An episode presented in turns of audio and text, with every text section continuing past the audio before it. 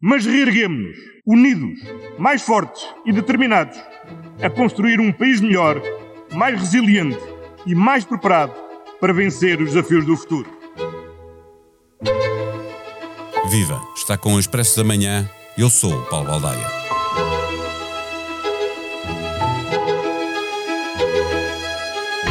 Num país desejoso de sair da crise sanitária, que se instalou de armas e bagagens em março de 2020, com uma queda do PIB que rondou os 8% no ano passado e ameaça recuperar abaixo da média europeia, depois de ter caído acima dessa mesma média, o foco está excessivamente centrado na chuva de milhões com os restos do Portugal 2020, a totalidade do Portugal 2030 e a bazuca de que se aguarda ansiosamente a chegada dos primeiros cheques pelo menos por um determinado período, não é suposto que o país vai ficar pior que o que está. Não pode. O dia da libertação anunciado pelo Primeiro-Ministro significará, provavelmente, o fim do uso da máscara na rua, mas significará, sobretudo, bastante menos restrições no funcionamento da economia.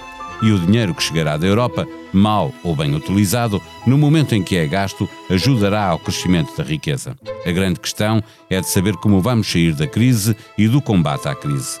Se o perfil da economia nacional não mudar, mais cedo ou mais tarde voltaremos a estar em crise. Como vamos sair do ponto crítico em que nos encontramos? Convidamos o diretor do Expresso, João Vieira Pereira, para nos ajudar a responder a esta e a outras perguntas. O Expresso da Manhã tem o patrocínio do BPI, eleito Marca de Confiança 2021 na categoria Banca pelas seleções do Reader's Digest. Banco BPI, Grupo CaixaBank. Este prémio é da exclusiva responsabilidade da entidade que o atribuiu. Viva João, passamos por mais um debate do Estado da Nação, com o Primeiro-Ministro a dizer que é preciso encher o copo, que este é o momento de encetar uma recuperação, mas os deputados não fizeram a discussão sobre o caminho que temos de, de percorrer. Este cansaço de quem nos governa, mas também de quem fiscaliza eh, o governo, é o primeiro dos problemas que temos para resolver. É um do, dos muitos problemas que temos para, para resolver.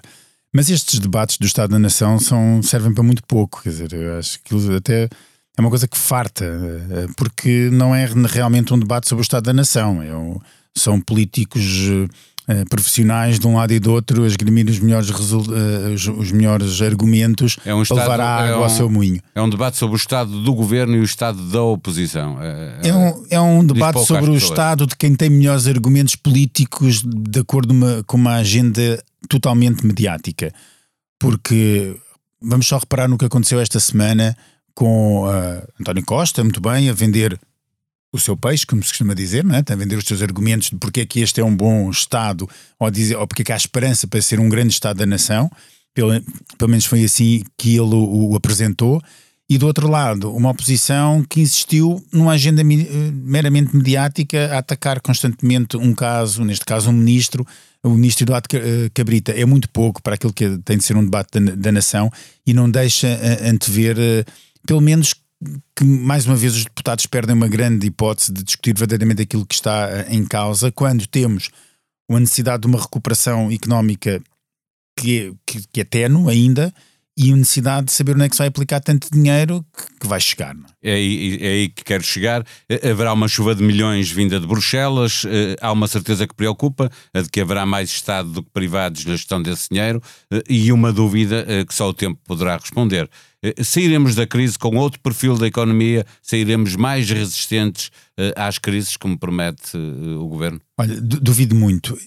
A, única, a, a última grande alteração do perfil da economia dá-se durante o período da Troika, não por causa de qualquer política que a Troika pode, possa ter feito, mas porque os empresários, quando viram o mercado interno desaparecer, começaram a exportar como nunca tinham feito. E eh, na altura os empresários diziam eh, eh, a partir do momento em que somos exportadores não, não há volta a dar, porque realmente exportar acaba por ser muito mais gratificante a, a, todos os níveis, nomeadamente a nível de, de rentabilidade, e por isso, de, a partir do momento em que aprendemos a fazer, não há volta a dar. E essa foi a grande alteração estrutural da economia portuguesa, em que passámos a, a quase 50% do, do PIB a ser, a, a, ser explicado por essas, por essas exportações. A verdade é que um, não se vê que isso possa acontecer, uh, ou seja, com uma, uma, alteração estrutural dessa envergadura possa acontecer com este PRR ou com esta ambição de voltar tipo, a velhas batalhas que são importantíssimas, atenção, como a educação, a digitalização da economia, etc.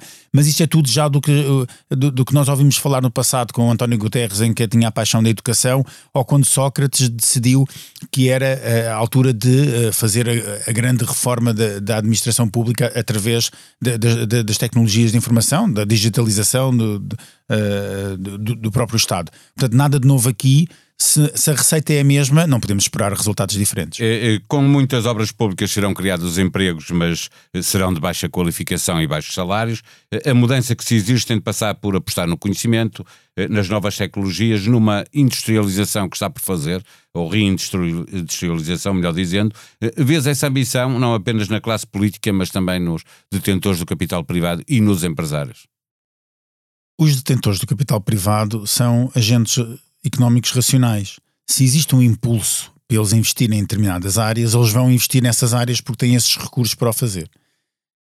Contudo, tem de ser coisas que, sejamos capazes efetivamente de criar uma agenda hum, transformadora. O que é isto quer dizer? Eu, eu, eu, recupero aqui uma entrevista que o Expresso publicou há pouco tempo de, de Valente Oliveira, que, uh, que foi um dos ministros que começou a usar com, com grande. Do planeamento. Do ministro do planeamento, que começou a usar uh, uh, uh, métodos para aplicar os fundos europeus. Na, na, altura, logo após a adesão de Portugal à, à então União Europeia, e, e, a verdade é que ele dizia: nós não podemos distribuir milhos a pardais. Temos de pegar em, em projetos verdadeiramente transformadores, de grande envergadura e que ajudem a transformar a economia como um todo. E é fácil perceber que isso pode acontecer. Por exemplo, a Auto Europa transformou a economia de Setúbal. Transformou, porque não foi só a Auto Europa que se instalou ali, foi todas as empresas que à Todos volta. fornecedores. E portanto, e era um grande projeto. Mas desde a Auto Europa nós não tivemos mais nenhum projeto do género, de grande envergadura que ajudasse a mudar.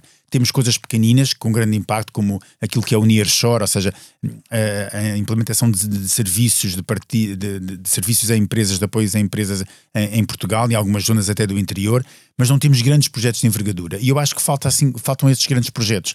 E falta indicar que projetos são esses e onde o poder fazer. Eu dou só, dou só apenas uma única uh, hipótese há pouco mais de 15 anos, 15, 20 anos, a biotecnologia não existia na Califórnia. Hoje a Califórnia é um dos maiores exportadores mundiais de biotecnologia. É só uma das áreas onde, por exemplo, poderíamos fazer muito. E onde a Europa tem também uh, alguns uh, trunfos para, para jogar.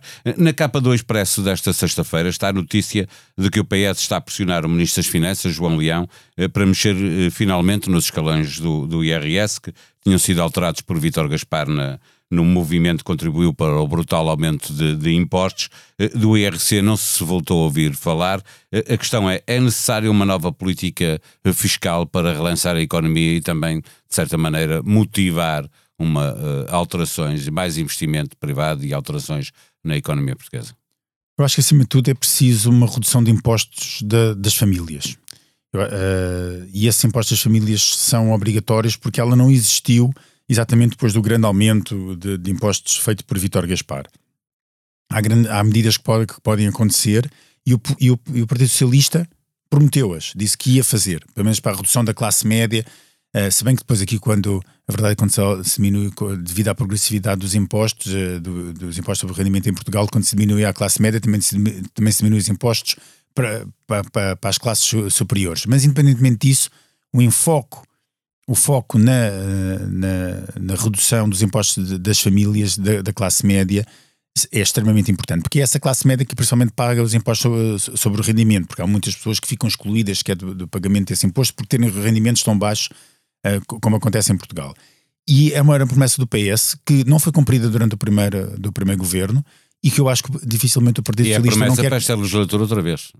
E, e dificilmente, mesmo com uma crise tão grande como a que tivemos, não podemos querer ter um primeiro-ministro no Parlamento, ainda esta semana, tão otimista a dizer vamos crescer até 2000, 2022 e 2023 9% e isto vai ser Isso fantástico. é para nos colocar outra vez em 2019, não é? Na riqueza de 2019. Pra, pra, mas independentemente disso, se há, se há essa promessa, se há essa convicção, se há esse espírito ganhador, então tem de haver um retorno. E o retorno é cumprir as promessas anteriores de, de uma redução dos impostos, porque verdadeiramente a carga fiscal em Portugal, não só dos impostos diretos como do, do rendimento, mas também dos impostos indiretos, está muito elevada, está cada vez mais elevada.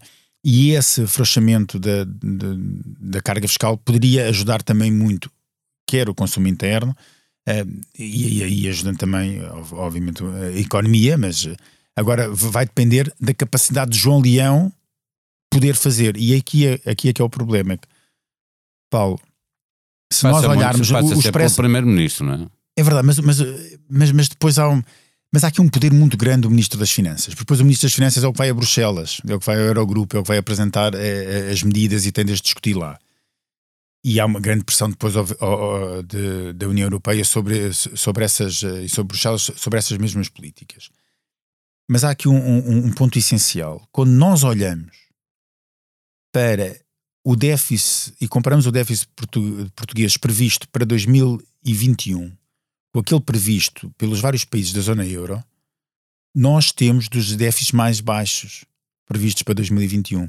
Estamos ao nível, estamos ao nível, estamos, estamos com déficit ao nível da Holanda, com déficit ao nível da Alemanha, com, com, com déficit ao, ao nível Também daquilo... porque nós teremos muito mais dificuldade em recuar quando for uh, obrigatório exatamente, recuar. Exatamente, essa, essa, é a causa, é a razão.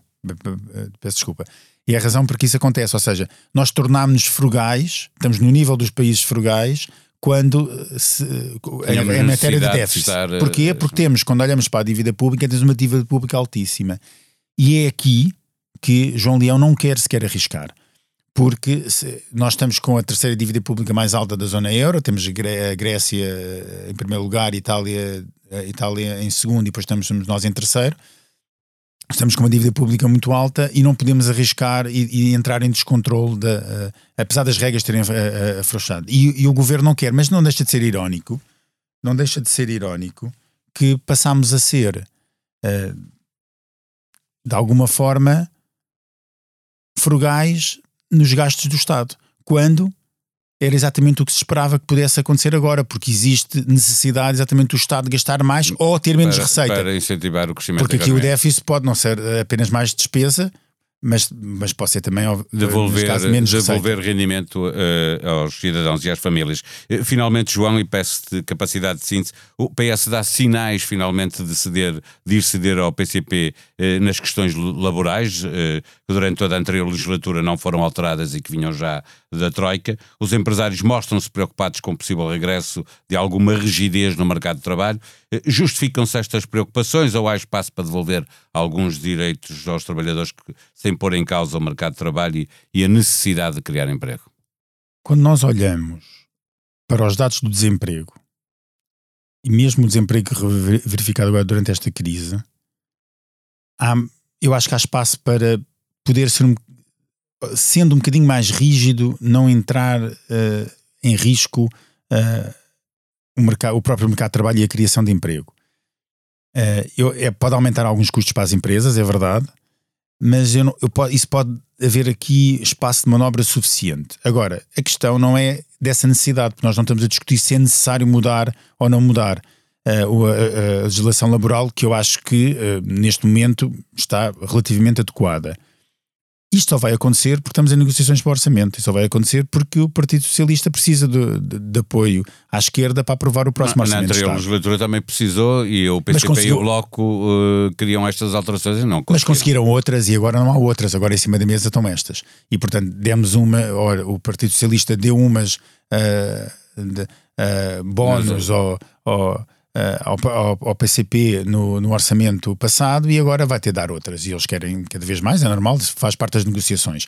E em cima da mesa estão exatamente essas alterações uh, laborais, com uma grande diferença.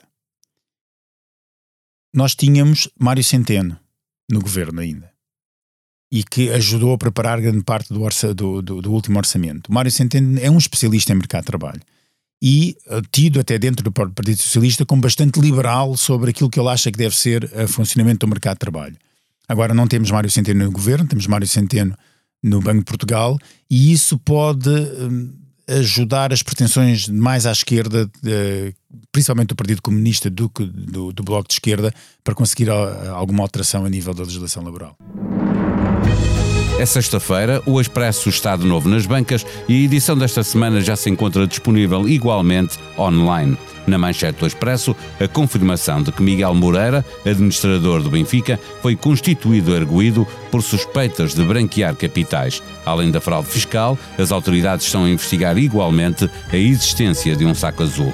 Na revista, uma entrevista à Patrícia Mamona com o título Acima da competição é preciso ter amor à pátria. A campeã europeia confessa que gosta de ouvir o hino nacional antes de entrar em prova e quer meter na cabeça das pessoas que está no auge da carreira.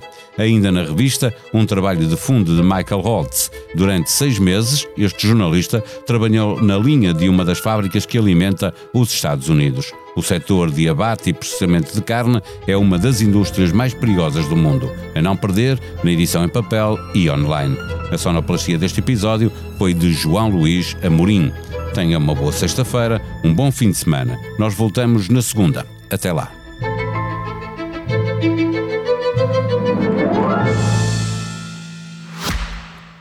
O Expresso da Manhã tem o patrocínio do BPI, eleito Marca de Confiança 2021 na categoria Banca pelas seleções do Reader's Digest. Banco BPI, Grupo CaixaBank. Este prémio é de exclusiva responsabilidade da entidade que o atribuiu.